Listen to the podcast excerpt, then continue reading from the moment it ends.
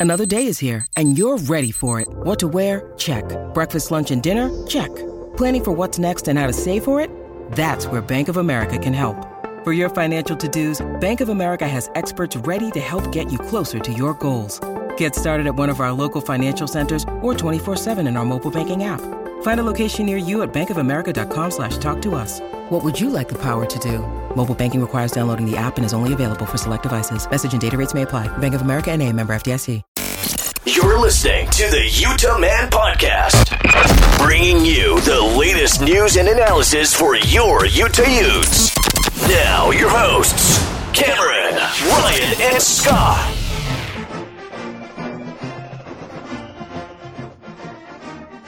Welcome on into the Utah Man podcast. On this episode, the Utes get the beat down over the Stanford trees. And we look ahead as Utah faces the Oregon Ducks. I'm Cameron, and we got Ryan What's up? and Scott. It's a pleasure to be here with you, Cam. Wow. I've never Mm. seen such a Kind of like that respect out nice of you. mannered Scott before. You know, that's just the kind of guy I am, you know? Well, we didn't win the Powerball. I know. That's why I'm being so polite. Quite disappointed about it though. Uh, I had I had big plans. I will say, my wife told me that if we ever won, there was no money going to Utah athletics. Why? you need to wear the pants in that relationship then, Cam. if you won almost a billion dollars, she wouldn't give any of it to the university? You could like fund your family, your kids' future families, their kids' future families, and still donate half to Utah Athletics. I thought, Tell your wife not to be so selfish. Does she, does she not want her name on some building up there or on a street? I think the moment I did not win, Spence Eccles sat back in his chair, just a big sigh of relief, and started combing his eye- eyebrows. the Colonel was still in town. He's still in charge. Hmm. Coming for you, Spence. We're waiting for that Powerball to build up again. Wait for the next one. All right, Utah gets the win 42 to 7 over the trees.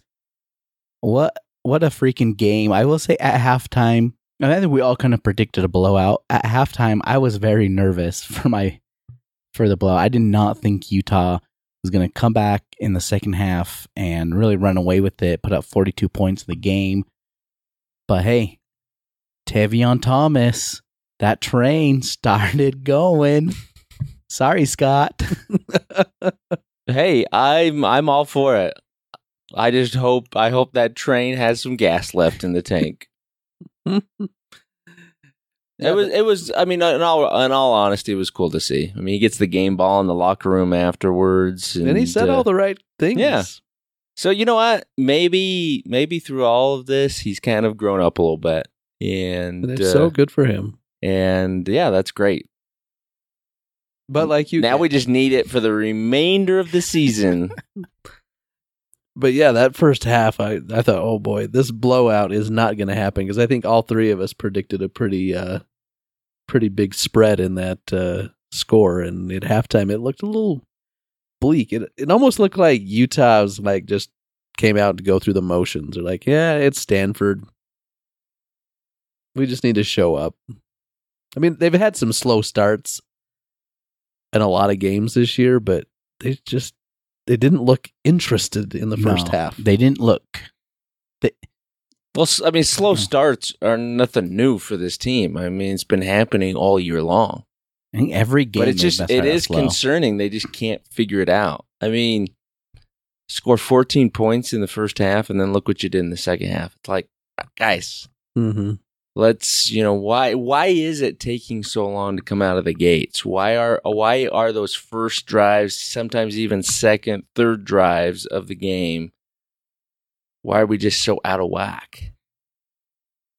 I mean, not only is it like the slow start that they're kind of getting off to, but the fact that you need in the first quarter to to run a fake punt. I know Whittingham's trying to say they didn't call the fake punt. That's the option is there for the punter every time.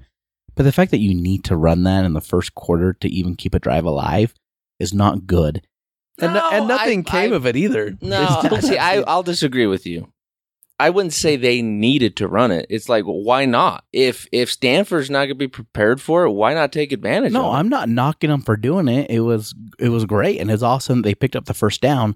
What I'm saying is on your first possession in a game where you are supposedly the better team, you shouldn't even that it shouldn't even come into play to run a fake punt.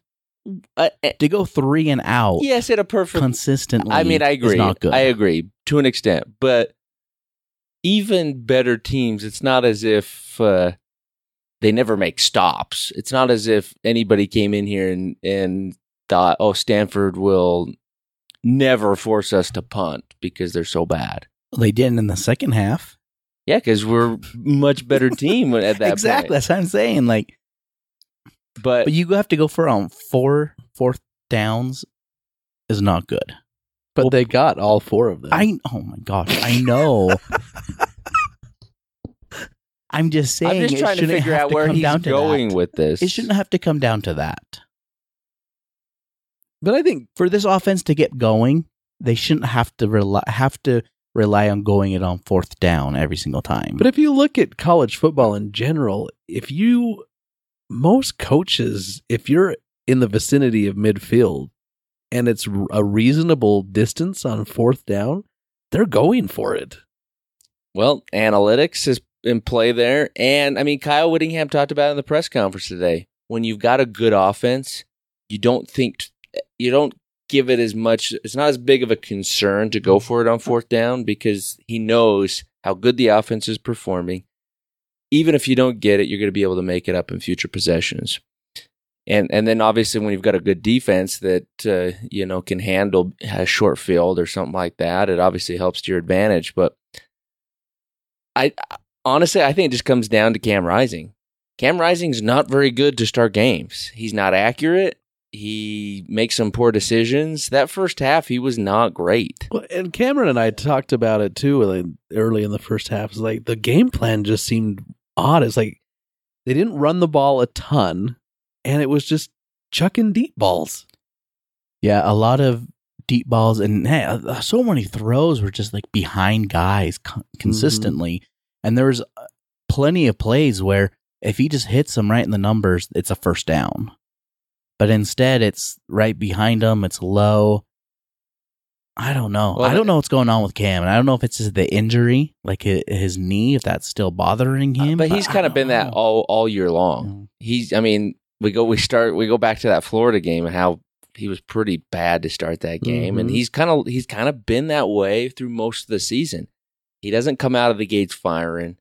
Um, you know, he's just kind of slow to kind of get going a little bit, and it's a little surprising because I don't recall that from last year.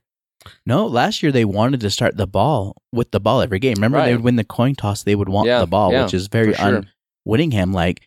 And I'm not trying to come in here and bash Cam because he's still a phenomenal quarterback. And we see in the second half when that when the flip when the switch flips, they're hard to stop.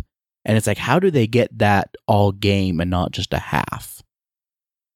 Although, I mean, you know, kind of going off along the same lines as a slow start. Scott and I were talking yesterday about uh, Oh, thanks for including me. you weren't with us. by design.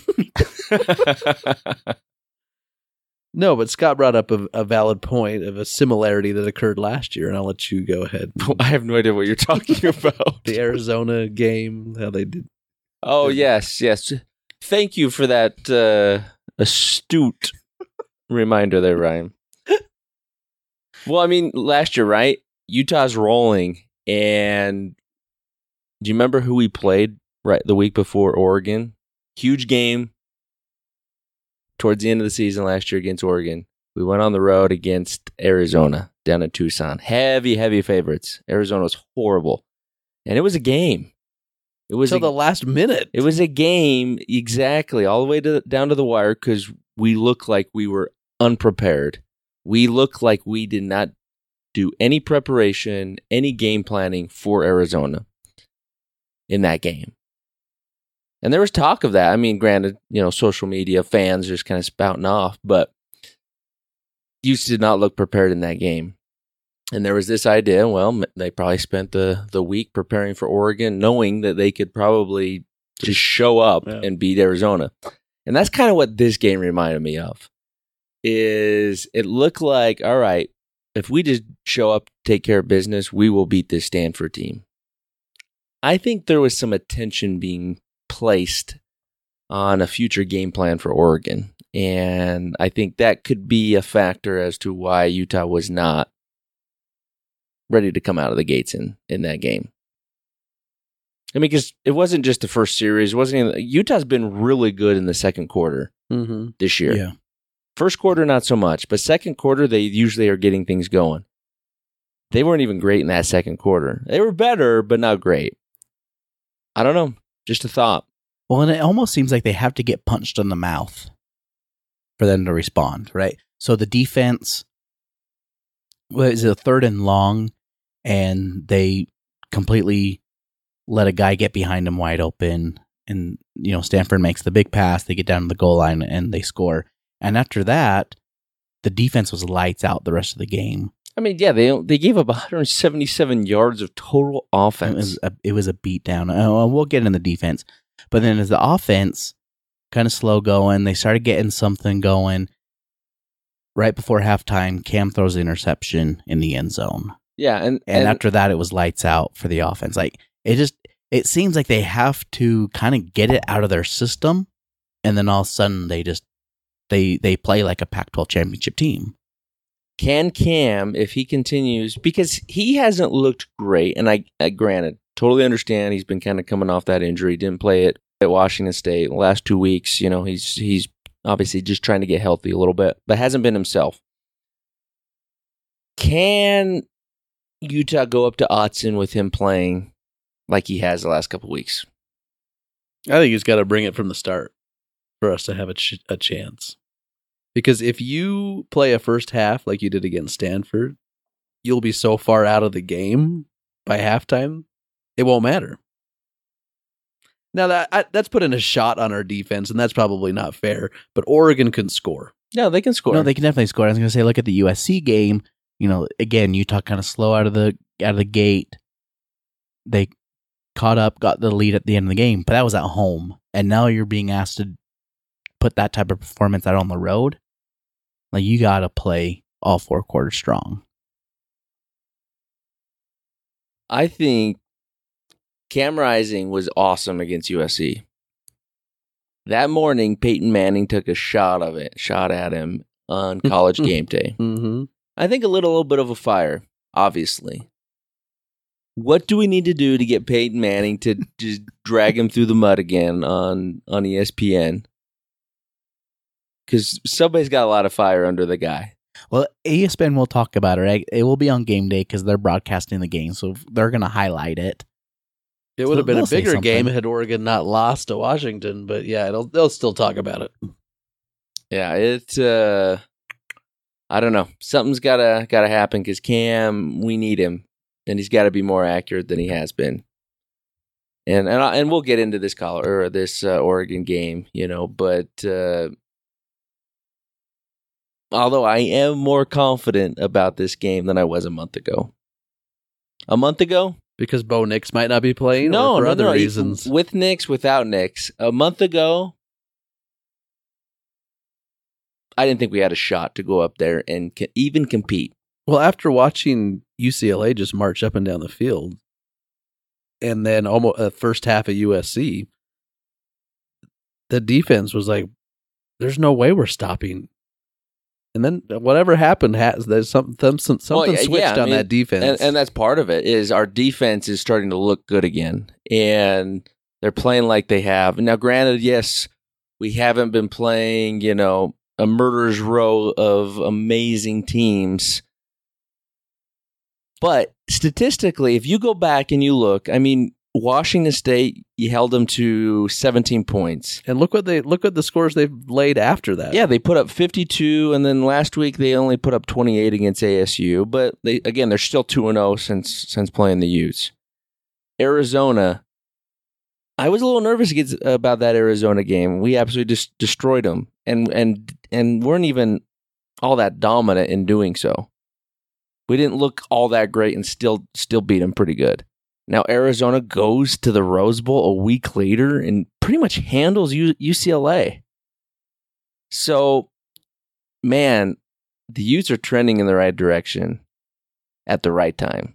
That's something to be excited about. So we're up against a break. When we come back, let's dive into this Utah Stanford game.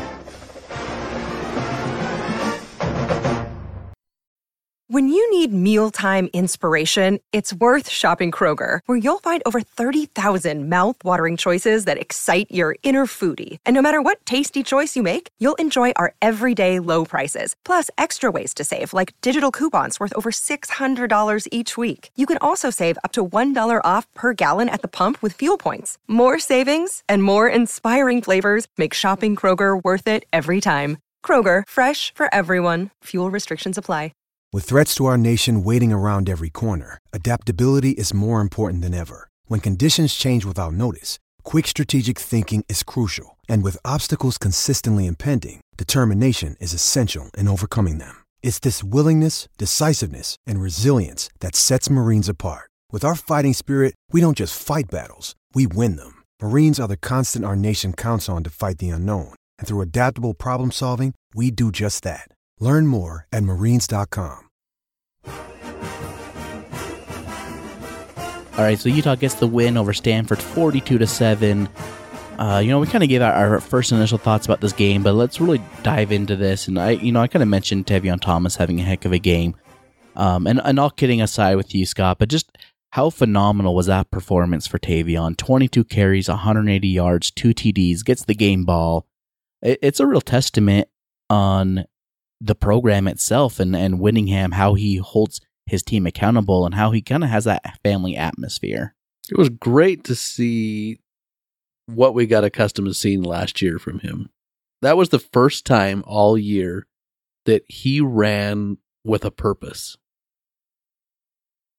It was really when he got playing time early in the season, it was like ah, lackadaisical running. This was like last year. It goes to I think what Cam was saying, right? Is Whittingham has made him earn it. Mm-hmm. And and I think in doing so that gives it gives anybody a new appreciation for the opportunity that you have. You lose it, you're watching from the sidelines. Heck, you're not even making the uh, making the the trip on away games, and all of a sudden you realize, man, I miss I miss that.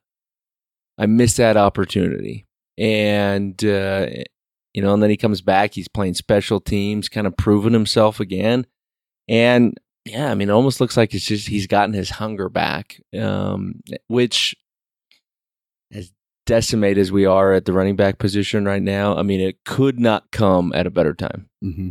And if you look at it from the standpoint, it's great that he's figured things out, and and at least from what we've seen, granted, it was Stanford. Stanford's not great, but to still put up 180 yards against any Pac-12 team is is pretty phenomenal. But to think that he really doesn't have the wear and tear from an entire season behind him now. He should have Right. some gas left in the tank. Should be He- he's- fresh. He's, probably a little bit out of shape, but he should have something left. I think the biggest thing for me and the rest of the season with Tavion is, yes, it, you know, from the outside, it, it looks like he has humbled himself, as, as what you were mentioning, Scott. You know, having that taken away from him, coming back, earning his spot. Now it's can he maintain that mentality? Can he stay that focused? Can he stay that hungry uh, to play? Uh, Utah's going to need him, guys. And I know there's been, you know, we've joked about it on the podcast. There's been a lot of talk on social media with him. He was really the bright spot in that offense until it got going. I, I, I really that second quarter, he was really what helped Utah drive down to get those two touchdowns.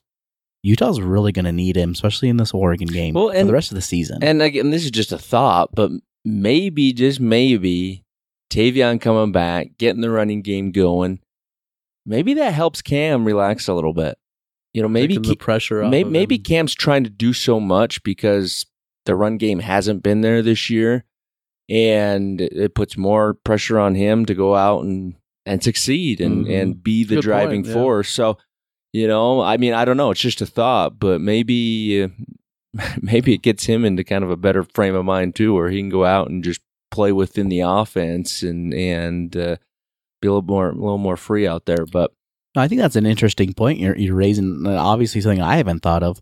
Uh, but not only the pressure because the run game isn't there, but the extra pressure that Kuithe isn't there, who was his number one target. Yeah, yeah. I mean, those two things were a huge part of last year's success, and when you don't have those, and that and the entire offense falls to the quarterback finding guys who really haven't been accustomed to seeing a lot of offensive production. That yeah, that probably is added stress or pressure on Cam. So maybe this does help. Um, either way, though, having that running attack back completely changes what defenses have to account for now. right, Because if they're going to stack the box, okay, Kincaid's back, and and Vele's out there. and Oregon doesn't have a great defense. Mhm. Uh, They give up points.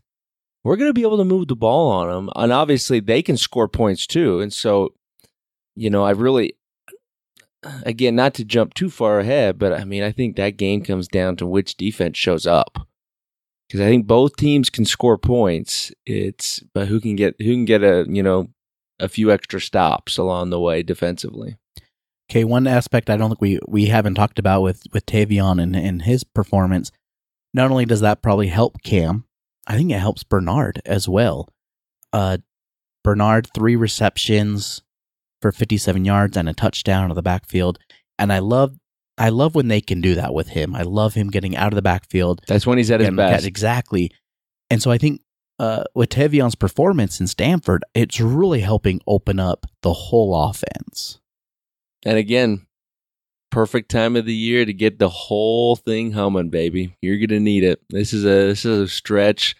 I mean, if you are able to go up and beat Oregon, all right, you could probably sleepwalk at Colorado, and and now you're playing technically your your fourth straight Pac-12 title if we don't include the COVID year, It doesn't count. 2020 doesn't count for anything. right? Four four straight, or if even if you count it, four out of five, not bad. But whoever you face in that Pac-12 title game, whether it's a U- UCLA, a USC, or an Oregon again, you got to beat another good team. And then if you do that, you got a, another big opportunity in the Rose Bowl. I don't know. It's good. It's a good time to be peaking, boys. Great time. Uh, looking at the wide receiving core, you know, I mentioned Bernard having the three receptions. You know, some, I don't know if we call it breaking news, but something that kind of came out Monday evening. Devaughn Vele has said that he is going to test the waters in the NFL and probably played his last game in Rice Eccles Stadium. He comes away with six receptions, 61 yards, and a touchdown. He's a big, big part to that wide receiving group. I I know we're not in the off season yet, but I think that that's going to kind of sting losing Bailey. It is. He's that he's that athletic, fast, big receiver that Utah has not had. And can they if he does leave, can they replace him? Is- I mean, I don't even know if there's anybody on the roster that has that size, let alone capability.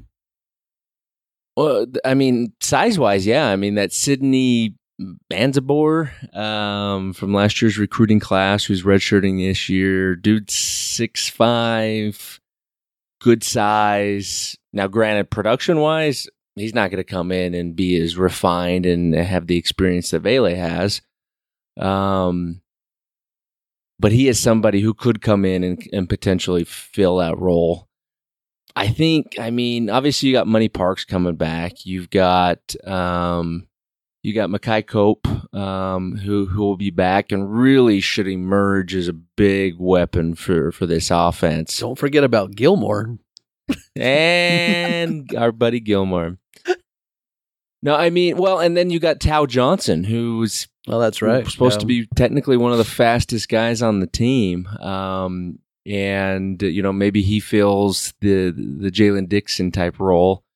Um, so there's there's weapons there, and I a lot of sus- inexperience. but a lot of inexperience. And I suspect as a result of that, I mean, you, you lose uh, Enis also.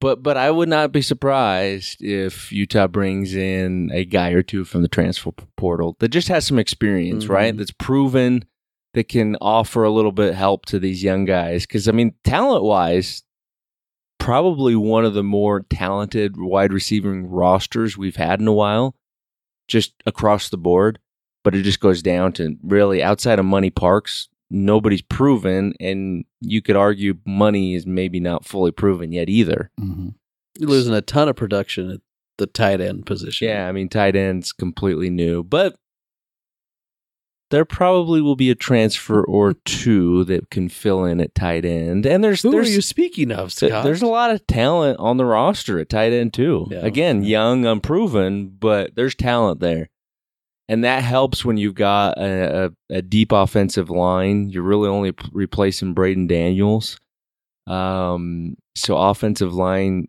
should be a strength of the team next year. And running back wise, I think you're going to be fine. You you got JJ, you've got Jaylon Glover Curry should be back. you know, Possibly potentially. Curry and whoever you potentially add. Do you add another portal guy? You know, and so, um, there's going to be options. It's how quickly can Ludwig get everybody to mesh? Because yeah, you're losing a ton offensively. hmm Uh, before we, you know, we move away from the offense, I do got to say that offensive line has been playing phenomenal uh, for Utah the last couple se- or last couple weeks, I should say. And you know, we give a lot of credit uh, to Thomas for for rushing for for 180 yards. A lot of that was that offensive line getting a good, you know, three four yard push um, against Stanford. And how about uh, Keaton Bills picking up a fumble and rumbling? That was a, for a first down. When the offense needed it the most in that first half, huh, Cam? exactly. uh looking at the defense all right i can we redo our breakout players of the year Please. Redo? redo. what are we week ten and we want to redo here? i mean i i mean all right granted i had Elliss, No, you can't and that pick is looking Phillips. great that that ryan would probably want to do phillips Okay, maybe we should just do a recap. Of I don't even all- remember. who all of our breakout players were, i had i had elliss which is which is looking good. Jonas Mhm. Jonas turned into a, a stud. Did I pick Sugataraga? yeah Man, that was a long time ago, but I'm pretty sure I went with Sione Vaki. Which you know he's shown some flashes. It's a guy. He's I- he's he's coming along. and i think we obviously we made some great picks then Of course But- we did. but Would you expect anything less, Cam? can i just say that pepa has been phenomenal that tackle on that reverse Oh was my so gosh. awesome. He just like grabbed him out of nowhere. he's so big. down. I mean, he's finally that huge space eating monster that you know this defense needs. Mhm. right? I mean, we talked about preseason how this defensive tackle position could be special, and then how they were awful early. But now you got uh, Pepa, who's playing at an elite level. Um, uh, Aliki Vimahi, who's playing really well next to him, and then you still got Tafuna. Mhm. I mean, so you got three guys who are playing at a high level right now at the tackle spot, but Pepa has kind of surpassed them all, which is pretty crazy. yeah, and, and really in this game, and, and since then, I've really been thinking this may be the best coaching by Morgan Scalley in his career. Oh, To- and- and in, I- in what way? Like in in correcting what looked awful early on to what it is now. Yes, Or- It just just as a whole, because I mean, we talked about this at the beginning of the season after the first couple games, how this was not a Utah defense, and you know the fundamentals of just tackling and being in correct positions were so off. This defense has come such a long way, you know, from that UCLA game. It's because we've stopped with the dang cage rush. We're actually letting our guys go play now. Wait, do you guys disagree? Do, No, he's. I Mhm. think he's done a great job compared to. I mean, we you know we talked about after the Florida loss. Just that that's really what lost the game was not being able to stop. Make a tackle, make a tackle. The very finish a sack. Yeah, and, and and yes, maybe the bar was set very low at the beginning of the season. Um, but I just think from from a coaching s- standpoint, from where this defense was at the beginning of the year to now, it it's a mountain of difference, and I think a lot of that has to do with this coaching staff. Oh yeah. Oh, I mean, the credit is well deserved in that regard. I mean, there's no doubt about it. Ton of progress and different personnel. I mean, there's guys playing who we did not expect to be playing eh, or playing at a high level, right? And uh, as well, I think the biggest take takeaway, yes, defensive tackles are awesome now. Defensive ends, even with the loss of Van, have come a long ways. So the defensive line as a whole, but I think I'm most impressed with the secondary. We were pretty bad early on mm-hmm. against passing teams, and even teams that weren't great at passing were having success against us. Our secondary right now is playing at a very high level. And I just, that's what I'm most impressed with overall of that defense is how well the secondary is playing. You know, I mean, you've got obviously you know what you've got in Clark Phillips, but Broughton's coming on. We talked about Vaughn last week and how he's coming on, and Vaki, who who who is Vaki's breakout player? Oh, whatever. He's I don't coming on. He's coming on too, baby. Well, and then and then throw him Bishop in that. You know, a, a he's young just a guy. stalwart. Though. But he's Like, I mean he's been solid from really game one. I mean he he led the team in tackles. I think each of each of the first three or four games of the season. I mean he was all over the place. Uh, in this game against Stanford, they do hold uh, Tanner McKee 11 of 23 for 155 yards. That's great. You know I, I love playing stationary quarterbacks. Oh, I turned to Cameron. I'm like, it's like watching Peyton Manning play quarterback. Oh, uh, an old Peyton Manning Yeah, play seven sacks for the defense. his he his feet his footwork looked again i'm no coach i really am not qualified to critique people's uh um fundamentals but from a hundred yards away i could tell his footwork sucks dude he was just all over the place he looked like he had ants in his pants the whole night and I still don't see the NFL prospect. Maybe maybe it, he'll show us all that this just this system wasn't for him, You- and he can. He you, can you know what i saw i saw tommy grady oh. 2.0 Grady. he had his a, There's a a blast. He's got past. a cannon. He's tall, and that's all. As I said, seven sacks for the defense. And the, the thing I love about those sacks, it was a lot of team tackling at the quarterback. And really overall, a lot of team tackling and just fun to watch. Honestly, I know they gave up that touchdown uh, on that long third down play. Outside of that, that was it was a beat down by this defense. Yeah, I mean, and that's what you would expect against a, a pretty below average Stanford team, and and they did. They they delivered. I mean, outside of really outside of that long third down play for fifty yards that led led to the touchdown, never did anything. Never gave up anything of significant again. Has, is, has Stanford is the university given up on their football program, or does Yes. or is David Shaw done at the end of the year? I think David Shaw should be done just based off of how things are done in college football now when you aren't producing. But I think Stanford's a different deal because, yeah, I don't think they care. I think, you know, I mean, he has some great success, and I think that's just built in some It's been a, a, long, lot of goodwill. but it's been a long time since he's had good success. No, I know. I mean, he hasn't done anything since what? S- 2016, 2017, 2018 was an okay year. Obviously, the transfer portal and them not being able to accept transfers is an issue. And I think at some point that, like, if they want to compete, that has to change. I don't know how That's got to change.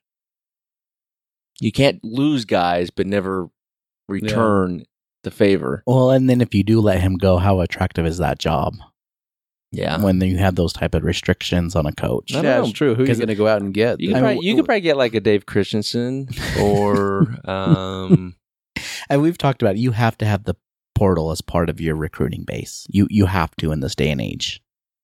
yeah. And you got to be willing to pay. I mean, NIL's a Yeah. real thing out there. Yeah, uh, I read an article this past week. Uh, not to go sidetracked on this, but a quarterback was visiting Oregon State this past season, and the quarterback and his dad they weren't asking about the program. They were asking, "What can you do for us?" They wanted a house. They wanted guaranteed NIL money. I mean, let's let's let's think about this for a minute. These unproven recruits high school kids. who come Well, this in, was a portal kid. Yeah, but to an extent, how proven are you, right? I mean, if you're a stud, you wouldn't be in the transfer portal, right? That doesn't mean you can't turn into something good, like Cam Rising, right? Yeah. But Cam wasn't proven when he when Utah got him. And so to to basically take somewhat unproven players and who are dictating homes and hundreds of thousands of dollars to secure their services. This is absolutely ridiculous. Pay the It's players. out of control. Pay the players. I've got no problem with that, but it's how it's being done is just silly. I mean, there's there's rumors, there's there's thoughts out there. Utah could have landed a lot of people after the season Utah had last year. There was a lot of interest in in players coming to Utah for this year but they wanted a lot of money. You got to have a school that not only is willing to do it, but has the funds to do it. It's just a different Well, it's a I- different deal. It is a different deal. And when you think of it that way, there's only a handful to maybe a couple more schools that have the capability of paying those kind of kids. Right. Well, I mean, UCLA did it last year. I mean, they brought in UCLA brought in some pretty key guys who are big. Their leading receiver, you know, came from Duke. Um, that uh, their defensive end who came from UW, right? And they they they got some other pieces. So yeah, I, you can rebuild and you can fill some holes pretty quick. You gotta be willing to pay because those guys are not coming just because you have a family atmosphere. Well, and and let's be clear, it, you have to have boosters willing to pay. Yeah. Which is why I should have won the dang lottery. I could have fulfilled that need. Could have. All right, that'll do our thoughts uh, for the Utah Ute Stanford game. Uh, we go to we got to go to a break. When we come back, let's head up Utah and Oregon.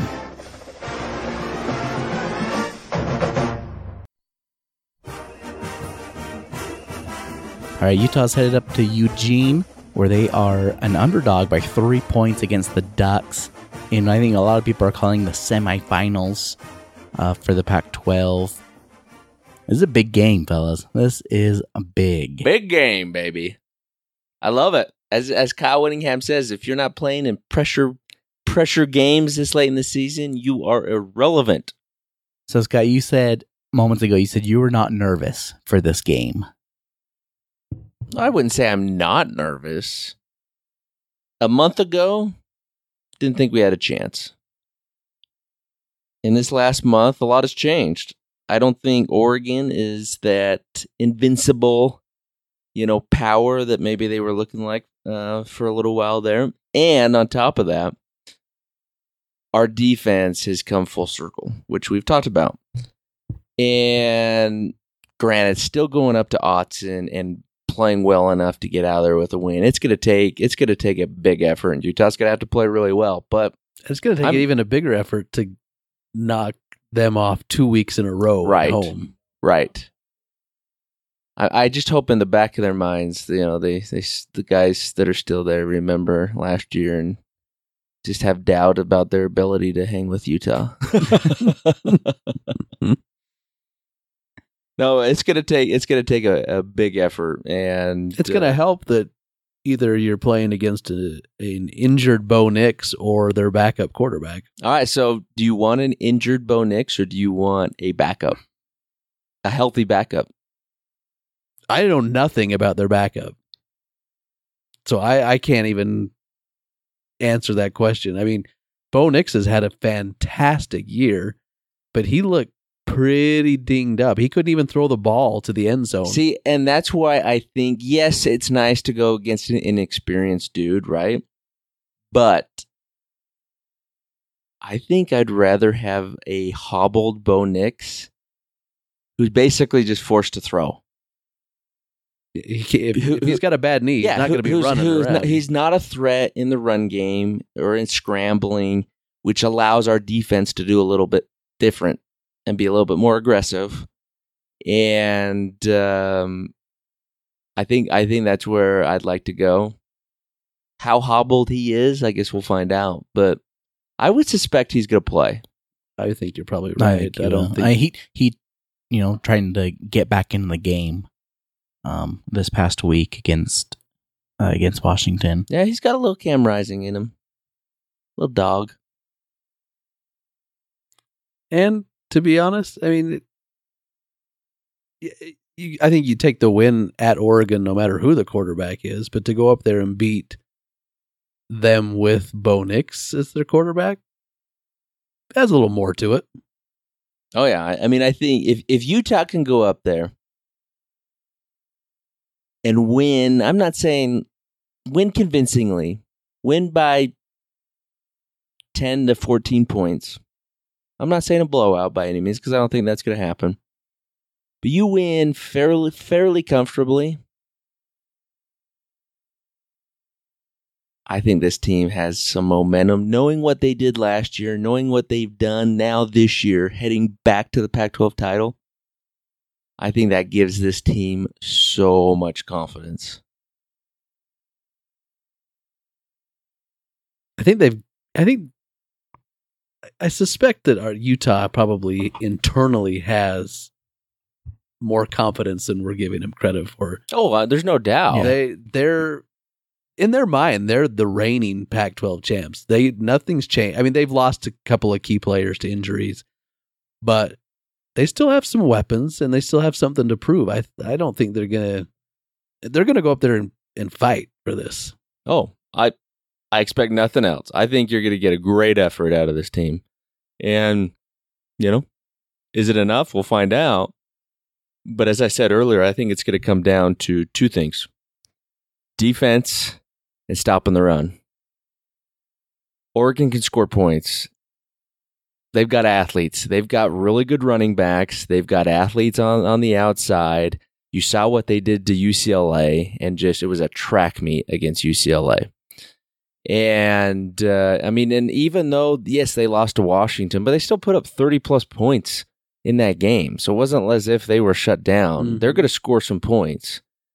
And I think if our D line can continue to play at a level and control the run, one of the biggest factors in Utah destroying Oregon twice last year, we never let them get going in the run game. Mm-hmm. And that's what they're so good at. And that's where they kill teams at is they gash you in the run and then you start loading the box, paying too much attention and they kill you on the outside or they go right over the top. And Utah in two games last year never let them get the running game going. If our D line is up to that task and can contain that run game, keep them around 100 yards, I love our chances because I think we're going to score. I think we're going to score 30 plus without question. Well, I think with Oregon's defense, you know, giving up almost 400 yards a game, and if you watch their games, you know, their offense will get large leads, uh, but their defense are letting teams back in, and, and I think that's where Utah can really take advantage of this game is that weakness on that defensive side of the ball for Oregon. But how about this game with so much on the line that it is being played 8:30 Mountain Standard Time Dude, give me that new Amazon with deal. Rod Gilmore calling it. Oh my gosh. Oh, is it Gilmore? Yes. yes, it's Jeez. Gilmore. We have to listen to his awful takes for three and a half hours. Give me that Amazon deal ASAP. No doubt about it. Absolutely atrocious. The fact that such a high profile game with so much on the line is going to be played at 8:30. I don't I don't care that it's on ESPN. That's great, but the fact that it's 8:30 where literally nobody on the East Coast is going to be watching this game. What a failure. What an absolute failure by the previous regime. regime to allow these uh, networks to absolutely control all the kickoff times. Well, not only that is the uh, Big Ten had a lot to say in it as well. Well, yeah, I mean, and and from their perspective, yes, ESPN and the Pac-12 approached them about allowing, getting their approval essentially to move the time and and make it more of a prime time game, and uh, and Fox said no, which why would they? You know, they're not going to give that up and, and say, oh, here's our competitor, here's a great game for you, prime time. No, so I get it from that perspective, but just absolutely awful that this game's being played at this time. It, it, it's ten thirty on the East Coast when it kicks off. There's no one staying up past halftime. At I think the least to only one it. on the East Coast is going to be our guy at Pick Six Previews. Brett will be on. Brett will be watching. Watching. As I mentioned, you know, a lot of people are calling this the the semifinals to the Pac-12 championship game, uh, because you know, also this week UCLA and USC kick off. This is this is a big big weekend for the conference. Could have been even bigger if UCLA and Oregon had shown up. We were this close, guys, to having a full season with us not eating ourselves. I mean, as whether you agree with it or not, USC still has a legitimate chance to play in the playoffs.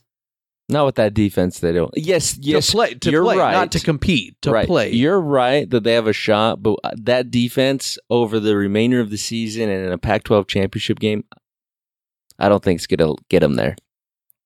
I honestly think UCLA beats them this week. I hope so. I- A UCLA win is in Utah's favor. It helps Utah in the uh, breakdown.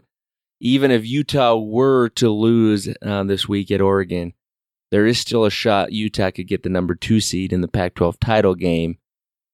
But one of the key factors is UCLA beating USC. So let's talk about UCLA real quick. We finally get a Pac 12 upset for the season. Arizona beating beating UCLA 34 to 28. I did not see that happening. That would be the same Arizona a week earlier Utah decimated. This conference, man. It's nuts. It's been weird though. This whole season, it's everything's kind of stayed I know. true. This year, we actually were acting like a mature conference until Saturday. Till UCLA just had to go screw it all up. I will say though, I did love in Rice Eccles when they were showing the Washington Oregon score with Washington winning. The crowd erupted, cheered. Oregon lost, and then I was on TRAX after the game, and you know people had their phones out watching the Arizona game, and the whole track started cheering when that game ended. Well, I mean, as as bad as it was for the conference, both those losses helped Utah, Yes, and uh, so it's it's fun to see. But yeah, it definitely takes some of the the shine off of what could have been this weekend. From a just me personally, I'd love to see UCLA beat USC, Utah to go up and beat Oregon, and have that rematch, and let Utah go go back and show UCLA. It was just we were having an off day. This is this is really what Utah football well, is. realistically, we're a completely different team, Mm-hmm. yeah. And now now it's on a neutral field too. So it's just a completely different set of circumstances. They won't have any fans travel. I was going to say, you know, UCLA fans will be there. So yeah, crazy, crazy, exciting weekend uh, for the Pac-12. as you know the all f- top four teams are playing each other. So before we get into the Utah, uh, before we get into our Utah picks, you know, let's just pick some UCLA, USC. I know that sounds disgusting though. I hate both those teams. uh, the games in the Rose Bowl right now, as we're recording this, SC is a two and a half point favorite. Where are you guys sitting? I'm going Bruins. I think uh, I think they get it done. They played USC really well last year. They've been really they've been re- they've been pretty darn good this year, and UCLA is the best rushing team in the conference. Sh- with sh- I can never say that guy's name. Charbonnet. He's been he's been dominant, and we know we know plenty about this USC defense and how bad it is. I I think UCLA. It's at home. Their season is on the line. I think uh, I think they get it done, and I'm hoping they get it done. Yeah, I'm with you, Scott. I think UCLA gets it done. I think it's close, but I think UCLA gets it. Um, I think they're going to come in upset that they let that one against Arizona get away from them. It, it almost kind of felt like they were looking ahead to their big game and didn't feel like they had to show up against Arizona, and that that actually came back to bite them. Um, but I mean, if they don't, that great start they got off to was all for naught. Now they they really have nothing to play for after if they lose this game. And if you look at these teams statistically, they're very similar. You know, offensively and defensively. Uh, UCLA a little bit better defense um, than than SC. I think for me the biggest thing is I don't think Travis Dye's playing this week. Is what I've read. I know he's been banged up. I don't yeah, think because he's he only has one leg. I don't think he's playing this week, and I think that's going to be a big factor. I think they put him in an air cast on the field, didn't they? Yeah. Well, and and literally the next morning they they said he's done for the year. Oh, I said I didn't hear he was done for the year, so he's not going to be there. I I do think I agree with you guys. I think UCLA gets a gets a close one against the Trojans. Oh, I want to see Lincoln Riley cry and Caleb Williams cry. But I don't really want to see DTR celebrate either. I don't either. Can You they know- both just lose? I I would actually like to see DTR flex over Caleb Williams. Okay, that would be sweet. I'd be okay with that. All right, now let's get into the game that we really care about Utah and Oregon. As I mentioned, as we're recording this, Oregon's a three point favorite, uh, which, you know, on a neutral field is even. What's your score and where you going, Rye? Oh, I'm kind of like Scott. If, you were, if this game was two three weeks ago, I'd probably have to begrudgingly pick Oregon. But I think I don't know. I think Utah has a legitimate chance to win this. I think it's going to be close. I'm going with the Utes, thirty-eight to thirty-four. Oh, I that's pretty close. What I got. Yeah, Sim- similar thought. I think it's gonna be high scoring. I think both both offenses are gonna put some uh, put some points on the board. But late Utah separates. I'm going 38 to 28 Utes. Double-digit win. I'll I'll take it. Cam, how about you? I think for me, this is hard. This is probably my hardest pick I've had this whole season. A couple weeks ago, I, I thought Oregon had this in the bag, to be honest with you. The last couple weeks, though, Utah, they've been showing well, especially defensively. I'm going to go Utah 42, Oregon 35. There you have it. Across the board, the Utes win. I love our I love our overconfidence. Ryan, where can people find you on Twitter?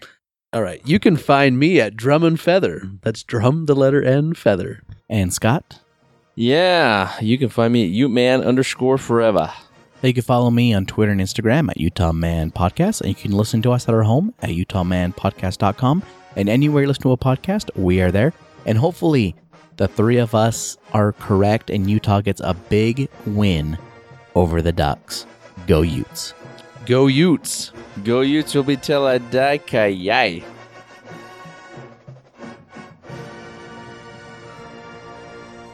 We're good. Let's cut it. The views and opinions expressed on this podcast are their own and are no way affiliated with the University of Utah.